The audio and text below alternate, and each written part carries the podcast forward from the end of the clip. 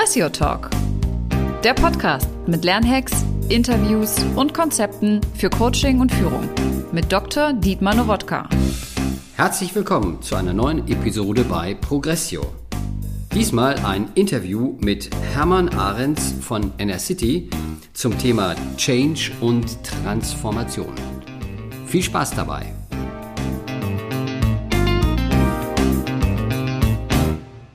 Mein Gast heute ist Hermann Ahrens. Hermann, ich freue mich auf dich und auf die Zeit, die wir miteinander haben. Du bist Transformationsberater und Coach bei dem Energieversorger unserer Region enercity. Was ist dein Job? Ja, hallo Dietmar. Schön, dass ich bei dir sein kann für diesen Podcast. Mein Job ist tatsächlich, das Unternehmen zu transformieren, dabei zu unterstützen, indem ich die Fachbereiche unterstütze, die in diesen Transformationsprozessen unterwegs sind, indem ich darauf achte, was dort erforderlich ist, damit die Transformation gelingt. Ist ja ein Riesenjob, jedenfalls klingt das danach. Wie viele Mitarbeitende hat enercity zurzeit? 2500 ungefähr. Okay. Was liebst du an deinem Job, Hermann? An meinem Job liebe ich die verschiedenen Phasen während der Transformation. Das fängt mit der Phase an, zu verstehen, worum es überhaupt geht. Das ist das, was ich am meisten liebe. Als Mensch, der neugierig ist und gerne herausfinden möchte, was wirklich das Thema ist, ist das für mich die spannendste Phase. Möglichst lange Lösungsräume offen zu halten, möglichst gut zu verstehen, worum es wirklich geht, die Breite des Themas zu erfassen. Das ist so der erste Teil. Dann über die richtigen Fragen und das richtige Verständnis des Kontextes in die eigentliche Veränderung zu kommen und später dann wirklich auch in Umsetzung zu kommen. Und das Gefühl am Ende, wenn man es vergleicht, was sich verändert hat vorher, das ist schon auch ein tolles Gefühl. Da sind wir ja jetzt schon fast richtig drin in den Phasen eines Veränderungs- oder Transformationsprozesses, kommen wir gleich noch zu. Wir werden ja jetzt viel über Transformation, Veränderung, Change reden. Welches Ereignis hat deine Sicht auf dein Leben eigentlich nachhaltig verändert, Hermann? Ganz klar die Geburt meiner Kinder. Das war eine krasse Erfahrung. Also nicht nur das Geburtsereignis selbst, sondern auch dieses Gefühl, dass sich die Welt komplett verändert. Also der Mittelpunkt der Welt wechselt komplett zu den Kindern als Wesen, die Unterstützung brauchen, die mich als Vater, uns als Eltern gebraucht haben zu der Zeit. Und die innere Bereitschaft, dass es völlig ohne Diskussion ist, alles zu geben, was zu geben ist, damit es den Kindern gut geht. Da ist nicht die Rede gewesen von irgendwelchem Feierabend oder Zeiten, in denen man lieber was für sich macht. Das spielt überhaupt keine Rolle. Also so ein Hauch von Altruismus, der da durch die Familie geweht ist. Mhm. Wenn man dich sehen könnte, dann würde man jetzt sehen, wie deine Augen strahlen dabei. Aber so laufen Veränderungsprozesse ja nicht immer ab, aber dazu werden wir ja gleich noch ein bisschen kommen. Lass uns doch mal vielleicht zu Beginn so ein bisschen Begriffsklärung machen, Hermann, damit wir mal so in dieser Vielzahl der Begriffe, die sich so tümmeln, um das Wort Veränderung ein bisschen Klarheit reinbekommen. Also da gibt es Veränderung, da gibt es Change, da gibt es Transformation, da gibt es, ja, was weiß ich noch für Worte, die das alles schön beschreiben. Wie ist denn so dein Glossar? Was verstehst du unter Veränderung? Arbeitest du mit dem Begriff Change oder nur noch mit Transformation? Kannst du uns mal so einen kleinen Einblick geben, ohne dass es jetzt zu ausführlich wird? Aber was wären so Kerndefinitionen, die für dich wichtig sind in deiner Denke? Also in meiner Denke unterscheide ich zunächst mal die beiden Kernbegriffe, wenn es um Veränderungen geht. Die alte Welt, in Anführungszeichen, repräsentiert für mich der Begriff Change. Okay. Im Sinne des klassischen Freeze, Unfreeze, Freeze. Also ein vorhersehbarer Sollzustand wird erreicht, indem zwischendurch in die Hände geklatscht wird, damit die Raben einmal vom Baum hochfliegen und die dürfen sich dann anschließend wieder setzen. Das, was ich heute wahrnehme und was ich Transformation nenne, ist, dass diese Veränderung nicht mehr aufhört. Dass es sozusagen ein permanenter Prozess ist, der allerdings unterschiedlich spürbar ist. Das finde ich besonders spannend. Es gibt sozusagen eine definierte Transformation, die so aussieht, als hätte sie ein Ende. In Wirklichkeit hat sie es aber nicht, weil die Vereinbarungen, die man dort trifft, am Ende dieses Prozesses eben auch nur Vereinbarungen auf Zeit und für jetzt sind. Und es gibt dieses fast unspürbare tägliche sich verändern und damit umgehen, was es so an Lernerfahrungen jeden Tag gibt. Also das ist für mich Transformation. Wir unterscheiden zwischen transaktionalen und transformativen Change-Prozessen. Und den Unterschied, den wir dabei machen, ist, dass wir sagen, es gibt Veränderungsprozesse im Sinne eines transaktionalen Change, wo der Ergebniszustand relativ bekannt ist. Also wenn ich ein neues Haus baue, dann ist das auch ein Change, aber ich weiß, wie Häuser aussehen. Und dann gibt es transformative Change-Prozesse, die kein so definiertes Ende haben, so wie du das beschrieben hast, und wo ich aber auch den Ergebniszustand nicht so genau kenne, wie zum Beispiel beim Thema Digitalisierung oder New Work. Ja, wir gehen in neue Zeiten rein, aber da gibt es noch keine Vorbilder. Das heißt, wir wissen gar nicht genau, was dabei hinten herauskommen soll, was diese Veränderungsprozesse besonders anspruchsvoll macht. Das ist so unsere Unterscheidung. Kannst du was damit anfangen? Da kann ich was mit anfangen. Das Hausbeispiel gibt es aus meiner Erfahrung kaum noch im Business-Umfeld. Wir haben es mit sich permanent verändernden Rahmenbedingungen zu tun. Egal, ob das die Märkte sind, ob das die Kunden sind mit ihren Anforderungen, ob das interne Prozesse sind. Und das bedeutet, eigentlich muss ich jeden Tag gucken, wenn ich morgens aufstehe, wie hat sich die Welt verändert und was bedeutet das? Also auch in einer Organisation, die vielleicht einem Haus ähnlich wäre. Also ich habe hier eine Abteilung, die für irgendwas verantwortlich ist. Es ist eine Führungsaufgabe, eine wesentliche Führungsaufgabe, sozusagen jeden Morgen zu gucken, gibt es was Neues auf der Stakeholder-Seite, auf der Kundenseite, auf der Marktseite, und bedeutet das, dass ich das Commitment für unsere Organisation wieder neu definieren oder verändern muss.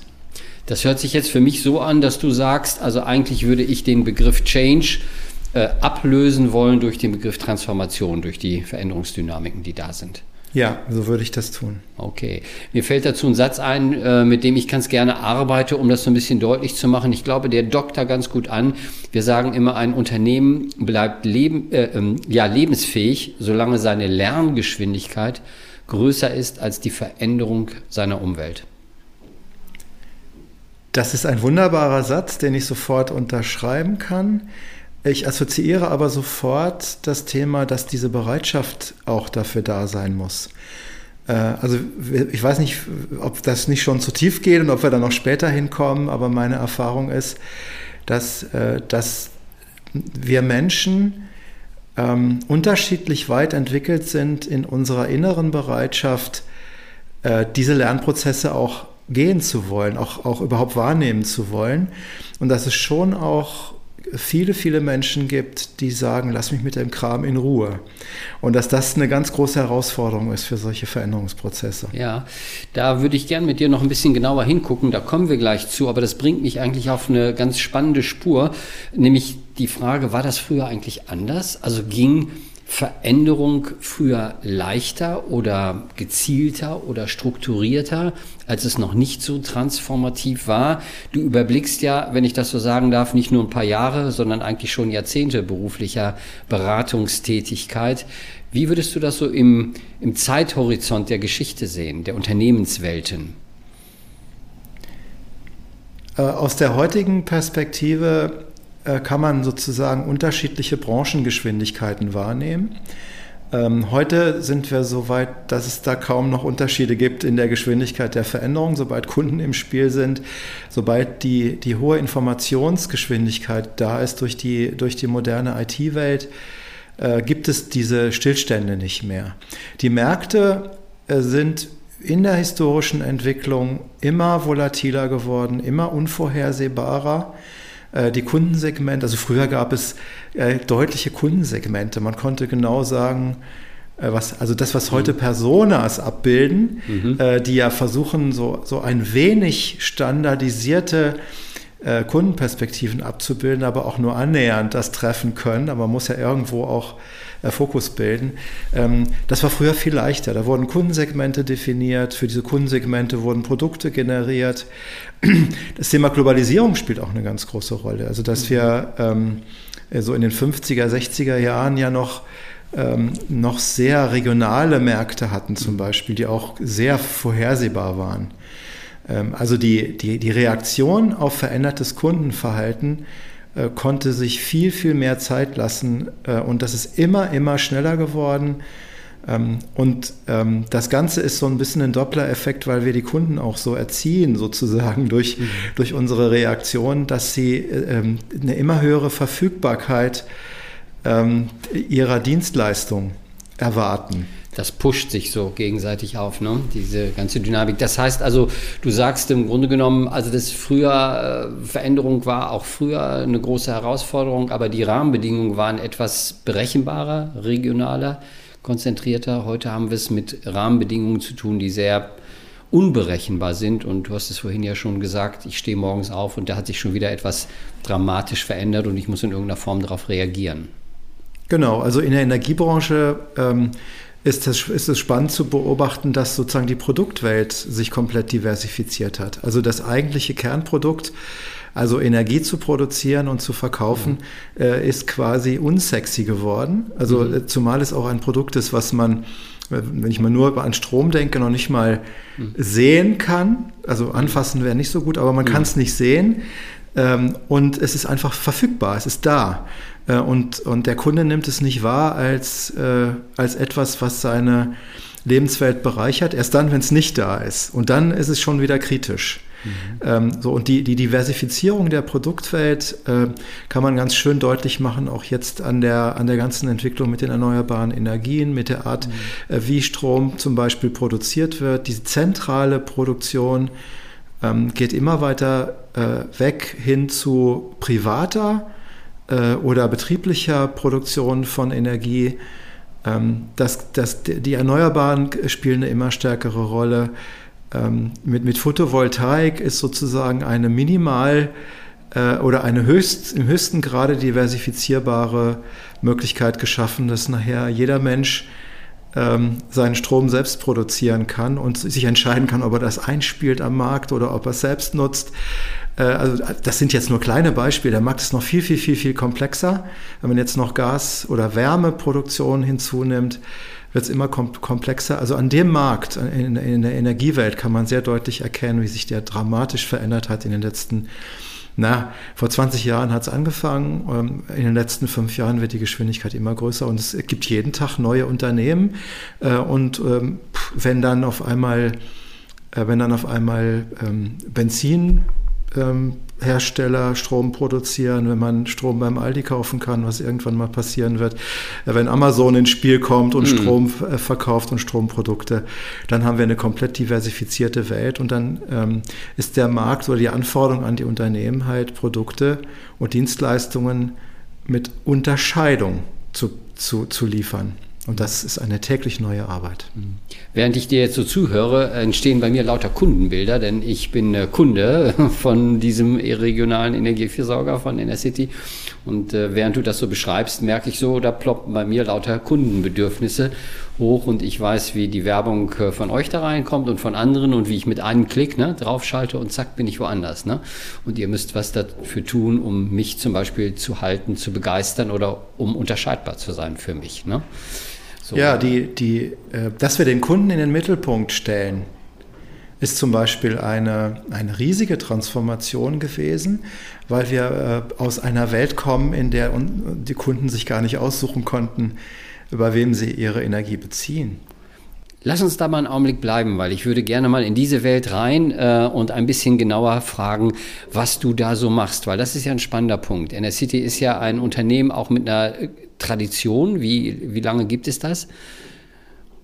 Seit Ende des 19. Jahrhunderts. Also schon... ja, 125 Jahre mindestens, ja. Also das heißt, da ist ja eine Kultur, da sind Haltungen, da sind Einstellungen, die ja wie, ich sag mal so, feste Straßenwege einbetoniert sind, vermute ich mal, und auch eine Mentalität. Und jetzt bist du dort Transformationsberater und du sagst jetzt zum Beispiel Riesenveränderung, den Kunden in den Mittelpunkt zu stellen. Wie habt ihr das denn gemacht? Erzähl doch mal vielleicht aus so ganz konkreten Transformationsprojekten, damit wir so ein Bild davon bekommen, wie das bei euch läuft und was du auch da machst in deiner Arbeit. Ja, ich kann mal zwei Beispiele erzählen. Also sehr stark kundenbezogen ist ja das Thema Produktentwicklung, wo wir Prozesse entwickelt haben, wie man Produkte klassisch entwickeln kann und das Ganze dann in die Unternehmenslogik eingebaut bekommt. Also der Prozess der Kundenentwicklung, der Produktentwicklung ist deswegen so komplex, weil er ja auch funktionieren muss in der Logik des Unternehmens. Zum Beispiel, wenn es darum geht, Budgets auf diese Geschichte zu verteilen. Also man hat sozusagen asynchrone Prozesse. Man hat den Prozess der Produktentwicklung, der sehr schnell, sehr iterativ, sehr ausprobierend ist, also wo man halt nicht weiß, ob das, was da entwickelt wird, wirklich funktioniert. Man arbeitet sehr stark mit den Kunden, damit die Feedbacks der Kunden wieder das Produkt besser machen können.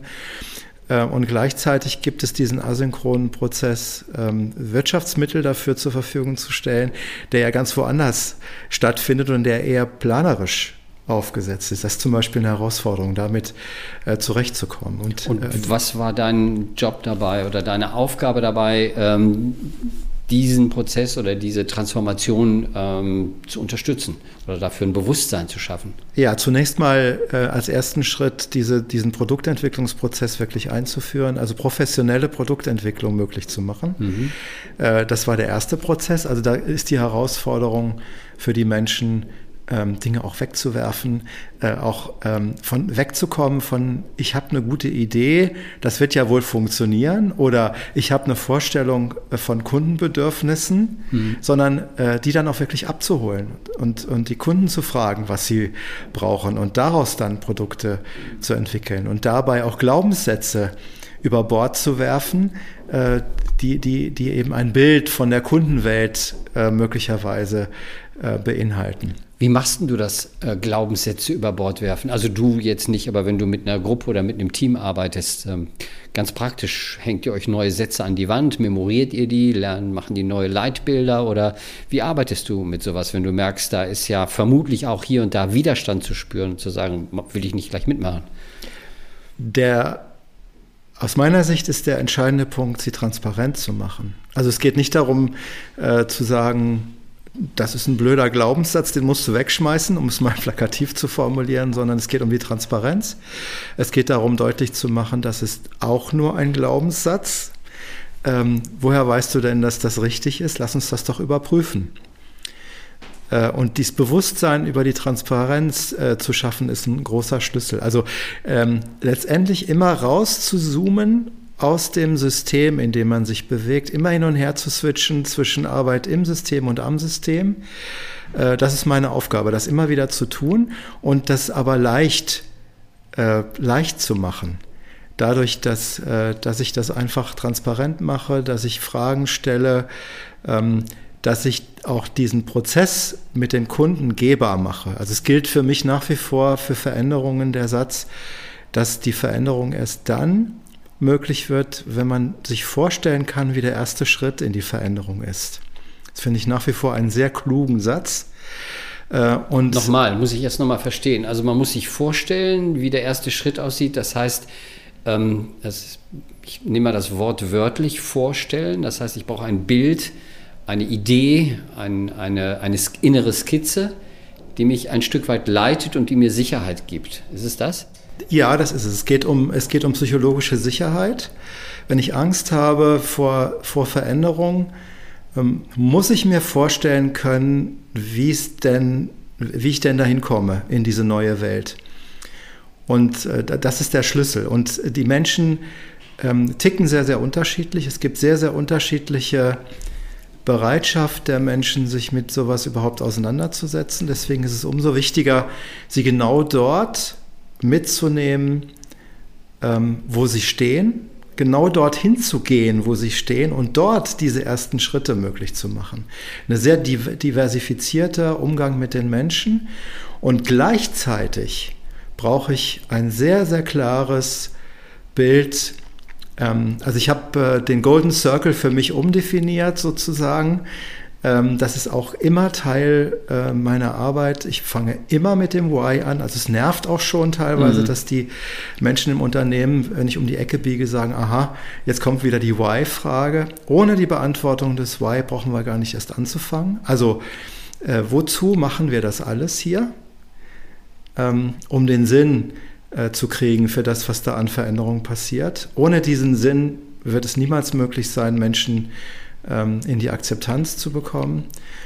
Für mich ist die Änderung im Golden Circle, dass ich dann das What an die zweite Stelle setze, und ich übersetze es auch anders. Für mich ist das What sozusagen eine Vorstellung von dem Ziel, was zu erreichen ist, in klaren, messbaren Größen. Also KPIs sind zum Beispiel Antworten auf das What. Mhm.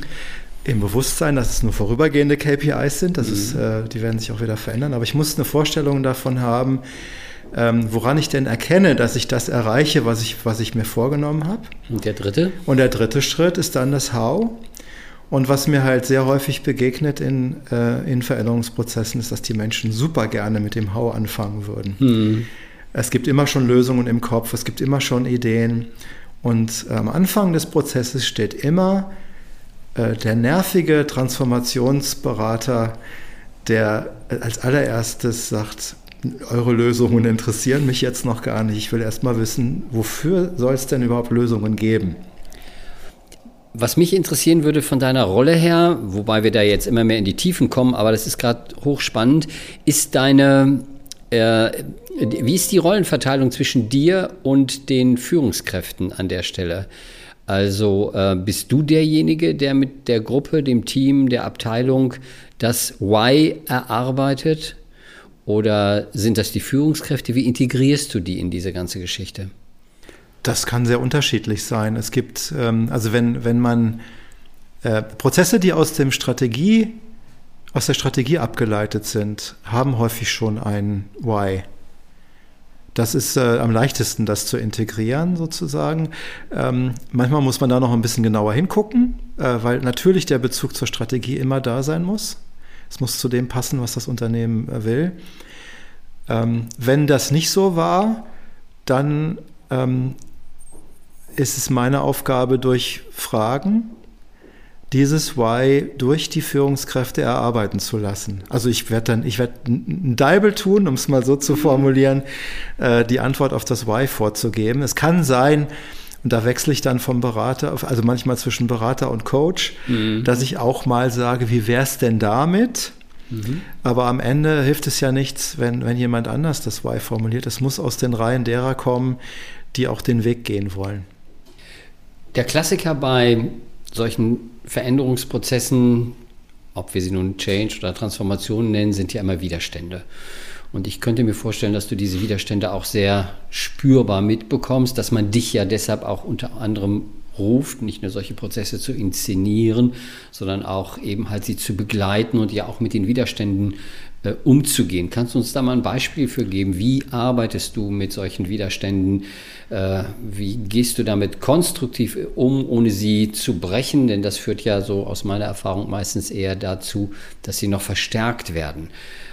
Ganz praktisch, wie machst du das? Ja, ich habe also das zweite Beispiel, ich hatte ja eben zwei Beispiele angekündigt. Wir haben das Thema Kohleausstieg bei enercity. Das ist relativ gut bekannt. Es gibt einen Vertrag, den wir eingegangen sind. Es gab in Hannover auch Proteste. Das hat dazu geführt, dass wir unser Kraftwerk in Stöcken, was aus zwei Teilen besteht sozusagen, ich will nicht so viel Fachsprache verwenden, in 2 Schritten abschalten. 2024 und 2026. Die Energie, die dort bisher aus der Kohle kommt, muss fast 1:1 ersetzt werden durch durch erneuerbare Energie. Es geht auch um Wärmeproduktion, gar nicht so sehr um Stromproduktion, aber das nur nebenbei. Und man kann sich vorstellen, dass sozusagen diese Ankündigung, das ist ja ein öffentlicher Prozess gewesen, den alle Menschen mitbekommen haben, dass die Ankündigung bei den Menschen, die im Kraftwerk arbeiten, Ängste auslöst. Es geht um ihre Jobs, es geht um ihre Kompetenzen. Man hat die Situation, größte Widerstandsursache, die Angst, also nicht zu wissen, was man nicht weiß. Mhm. Das haben wir hier auch wenn wir niemanden, also bei uns gibt es keine existenzielle Sorge um Arbeitsplätze. Trotzdem ist das für die Menschen ja eine Situation, die schwierig ist. So, wir haben ein Projekt aufgesetzt, diesen Prozess zu unterstützen, und der Schlüssel, der dazu geführt hat, dass wir jetzt ein Commitment haben, zu einem Vorgehen ist, dass wir von Anfang an maximal transparent gewesen sind. Also wir haben ein Kernteam gebildet mit Menschen aus der Produktion. Jeder aus der Produktion konnte Teil des Kernteams sein. Also man konnte sich melden und sagen, ich würde da gerne mitmachen. Die Führungskräfte waren gesetzt, qua Rolle sozusagen, aber eben das Ganze sehr offen. Die Meetings der Kernteams waren offen, sind 100% dokumentiert. Wie viele Leute haben teilgenommen? Es waren ungefähr 20 Menschen dann im Kernteam. Und wir haben dann Arbeitsteams gebildet, also ich will nicht zu weit ausholen, aber es ist ja zum Beispiel heute noch überhaupt nicht klar, welche Ersatzanlagen dahin kommen. Das heißt, man muss ins Ungewisse hinein auch planen. Und dann haben wir regelmäßig noch Sounding Boards gemacht, wo wir alle Menschen nochmal eingeladen haben, sich mit den Ergebnissen auseinanderzusetzen. Und als wir dann so die erste Annahme getroffen haben auf Basis von Vergleichen mit anderen Unternehmen, wie denn so die Anforderungen an die Personalkapazität und an die Kompetenzen zukünftig sein werden, gab es nicht nur ein Sounding Board, sondern nach dem Sounding Board Einzeltermine, wo Menschen sich nochmal mit den Führungskräften auseinandersetzen konnten, um zu verstehen, wie die zu den Zahlen gekommen sind. Es waren insgesamt 6 Termine, zu denen dann die Menschen aus den Kraftwerken kommen konnten. Es gab eine rege Beteiligung dazu. Und am Ende des Prozesses steht ein Commitment für diese Planung.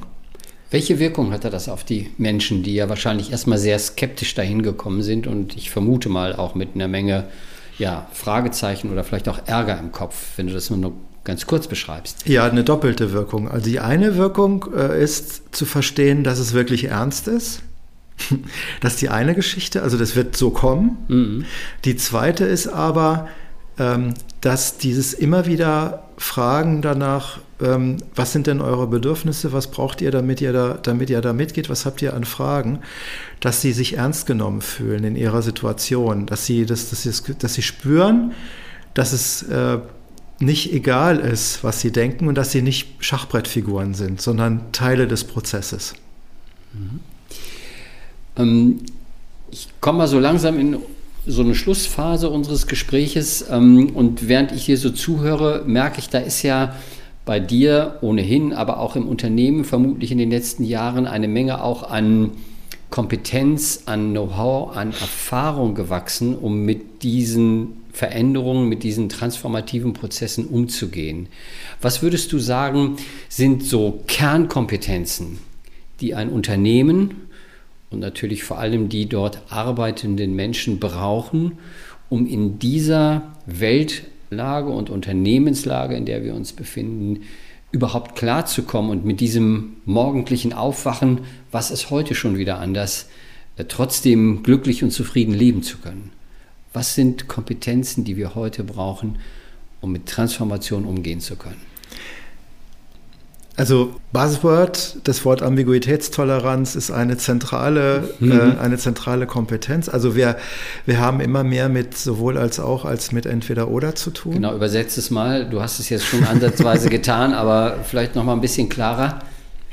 Also die Fähigkeit, mit der Ungewissheit von Lösungssituationen klarzukommen und eine Uneindeutigkeit in dem, was auf mich zukommt, aushalten zu können. Also Widersprüche zu bejahen und sie nicht abzulehnen als etwas, was zu vermeiden wäre, sondern der Widerspruch, also... Der Widerspruch ist Teil des Prozesses. Genau.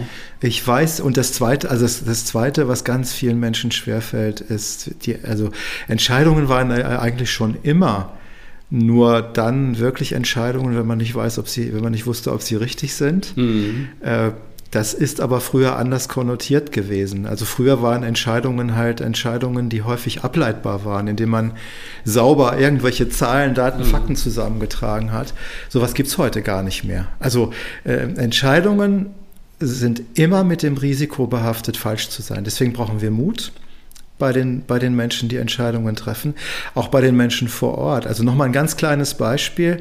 Wenn ein Monteur beim Kunden ist, und der Kunde möchte, dass der Monteur etwas macht, was außer der Reihe ist, dann muss er in dem Moment entscheiden, ob er das tut oder nicht, weil er in dem Widerspruch klarkommen muss zwischen Kundenorientierung und Effizienz.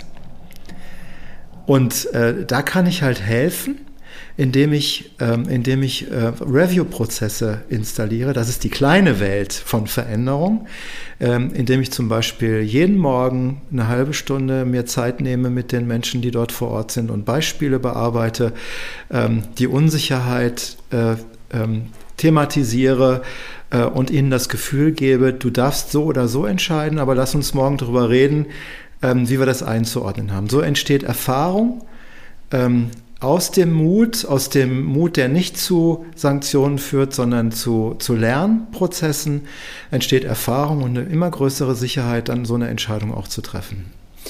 Das heißt, ich finde das spannend, wenn du das erzählst mit dem morgens Review-Prozesse. Das heißt, da gehst du mit denen ja auf eine reflexive Ebene, auf eine Beobachtungsebene, ne? Und sagst so, was haben wir da eigentlich gerade getan? Ne?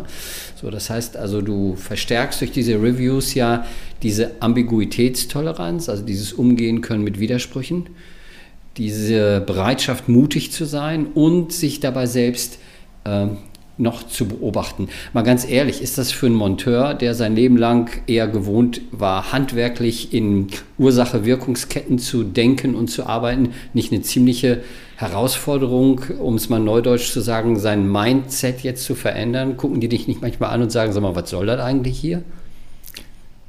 Nein. Okay. Es gibt, wenn man sagen würde, du musst über dich nachdenken, dann würden sie sagen, denk du mal über dich nach, wir sehen uns dann nächste Woche in der Kneipe wieder oder so. Mhm. Aber durch dieses Angebot, durch dieses Miteinander arbeiten, passiert das ja einfach so. Und deswegen ist der Widerstand dort deutlich kleiner. Also ich glaube, dass Rituale, durchgehaltene Rituale, tägliche, wöchentliche, monatliche, die sehr kurz sind, die sich auf das Wesentliche beschränken, eine wesentliche Methodik sind, da sind wir aber im How, um Veränderungen zu unterstützen. Was aber viel, viel, viel, viel wichtiger ist und viel, viel wirksamer ist auf der Entscheidungsebene, also auch bei den Führungskräften, in der Unternehmensleitung, offene Lösungsräume zuzulassen. Das ist mein Lieblingsbegriff in dieser ganzen Transformationslogik, die Lösungsräume so lange offen zu halten, bis wirklich abgewogen ist, was am besten passt, und bis man ein Commitment hat, das ist unser Lösungsraum, in den wir hinein wollen. Das muss man aber auch aushalten können, finde ich spannend. Ich höre dir total gerne zu und merke, ich würde gerne noch ein bisschen tiefer rein, weil deutlich wird, einmal über welche Erfahrung du verfügst und b, wie ihr das auch ganz konkret macht. Trotzdem müssen wir ein bisschen an unsere Zeit denken, Hermann. Und ich würde so langsam mal auftauchen und jetzt mal so gucken, dass wir nochmal so vielleicht mit ein, zwei so Schlussbetrachtungen unser Veränderungsthema beenden. Ich fange mal so mit der berühmten Zauber- und Wunschfrage an. Wenn du einen Zauberstab hättest und könntest in deiner Unternehmenswelt etwas verändern, damit es ein bisschen schneller geht, was würdest du herbeizaubern wollen? Die innere Bereitschaft für offene Lösungsräume, und zwar immer und jederzeit. Und in unserer Fachsprache würden wir sagen, mehr Erwachsenen-Ich miteinander. Also zuhören, neugierig sein auf das, was die anderen sagen, zu verstehen, dass jedes Gespräch, wenn man gut zuhört und wenn man den anderen ernst nimmt, eine Lernerfahrung ist. Mein Begriff dafür ist Liebe. Okay. Wie kommst du zu Liebe? Ich nenne es so, weil es letztendlich eine Übersetzung ist des Begriffs Erwachsenen-Ich. Ein Ernstnehmen des anderen und sozusagen das Bedürfnis des anderen so ernst nehmen, dass ich es integriere in einen gemeinsamen iterativen Prozess. Das ist für mich mit Liebe ganz gut zum Ausdruck gebracht. Ich nutze es zugegeben auch ein bisschen plakativ. Schön, aber es ist eine Unterscheidung. Ich merke gerade, wie aufmerksam ich dabei bin. Hermann, meine letzte Frage an dich. Wir sind im Dezember 2021 und haben einige epochale Änderungen oder Veränderungen hinter uns oder sind mittendrin, wenn wir an die Pandemie denken. Wir kriegen eine neue Bundesregierung. Ein neues Jahr bahnt sich an in wenigen Tagen und wir alle wissen nicht so genau, was uns erwarten wird 2022. Und trotzdem haben wir ganz natürliche auch Wünsche und Bedürfnisse an unser Leben und Veränderungsvorhaben. Manche werden vielleicht umziehen oder einen neuen Beruf annehmen im kommenden Jahr. Andere werden vielleicht ein Haus bauen oder freuen sich auf ein Kind oder was auch immer. Also es gibt große Veränderungsthemen in unserer Gesellschaft. Es gibt persönliche Veränderungsvorhaben. Was würdest du jemand raten, der so in das nächste Jahr reinschaut und an die großen und auch an die kleinen und persönlichen Veränderungen denkt? Wie kriege ich die gut beieinander? Wie transformiere ich mich oder das, was ich vorhabe, möglichst gesund und so, dass ich dabei glücklich bleibe? Worauf würdest du achten? Auch wenn es schwer ist und mir auch beileibe nicht immer gelingt, frohen Herzens zu sein, optimistisch in die Welt zu blicken, morgens aufzustehen und zu sagen, mal gucken, was der Tag heute bringt, das Glas halb voll zu sehen und nicht halb leer und auf die eigenen Bedürfnisse zu achten und die Bedürfnisse der anderen wahrzunehmen. Vielen Dank, Hermann. Das war ein spannendes Gespräch und ich würde gern noch ein bisschen weiter mit dir plaudern. Vielleicht haben wir noch mal Gelegenheit dazu. Ich wünsche dir eine schöne Adventszeit. Danke, dass du hier warst. Danke, das wünsche ich dir auch, Dietmar.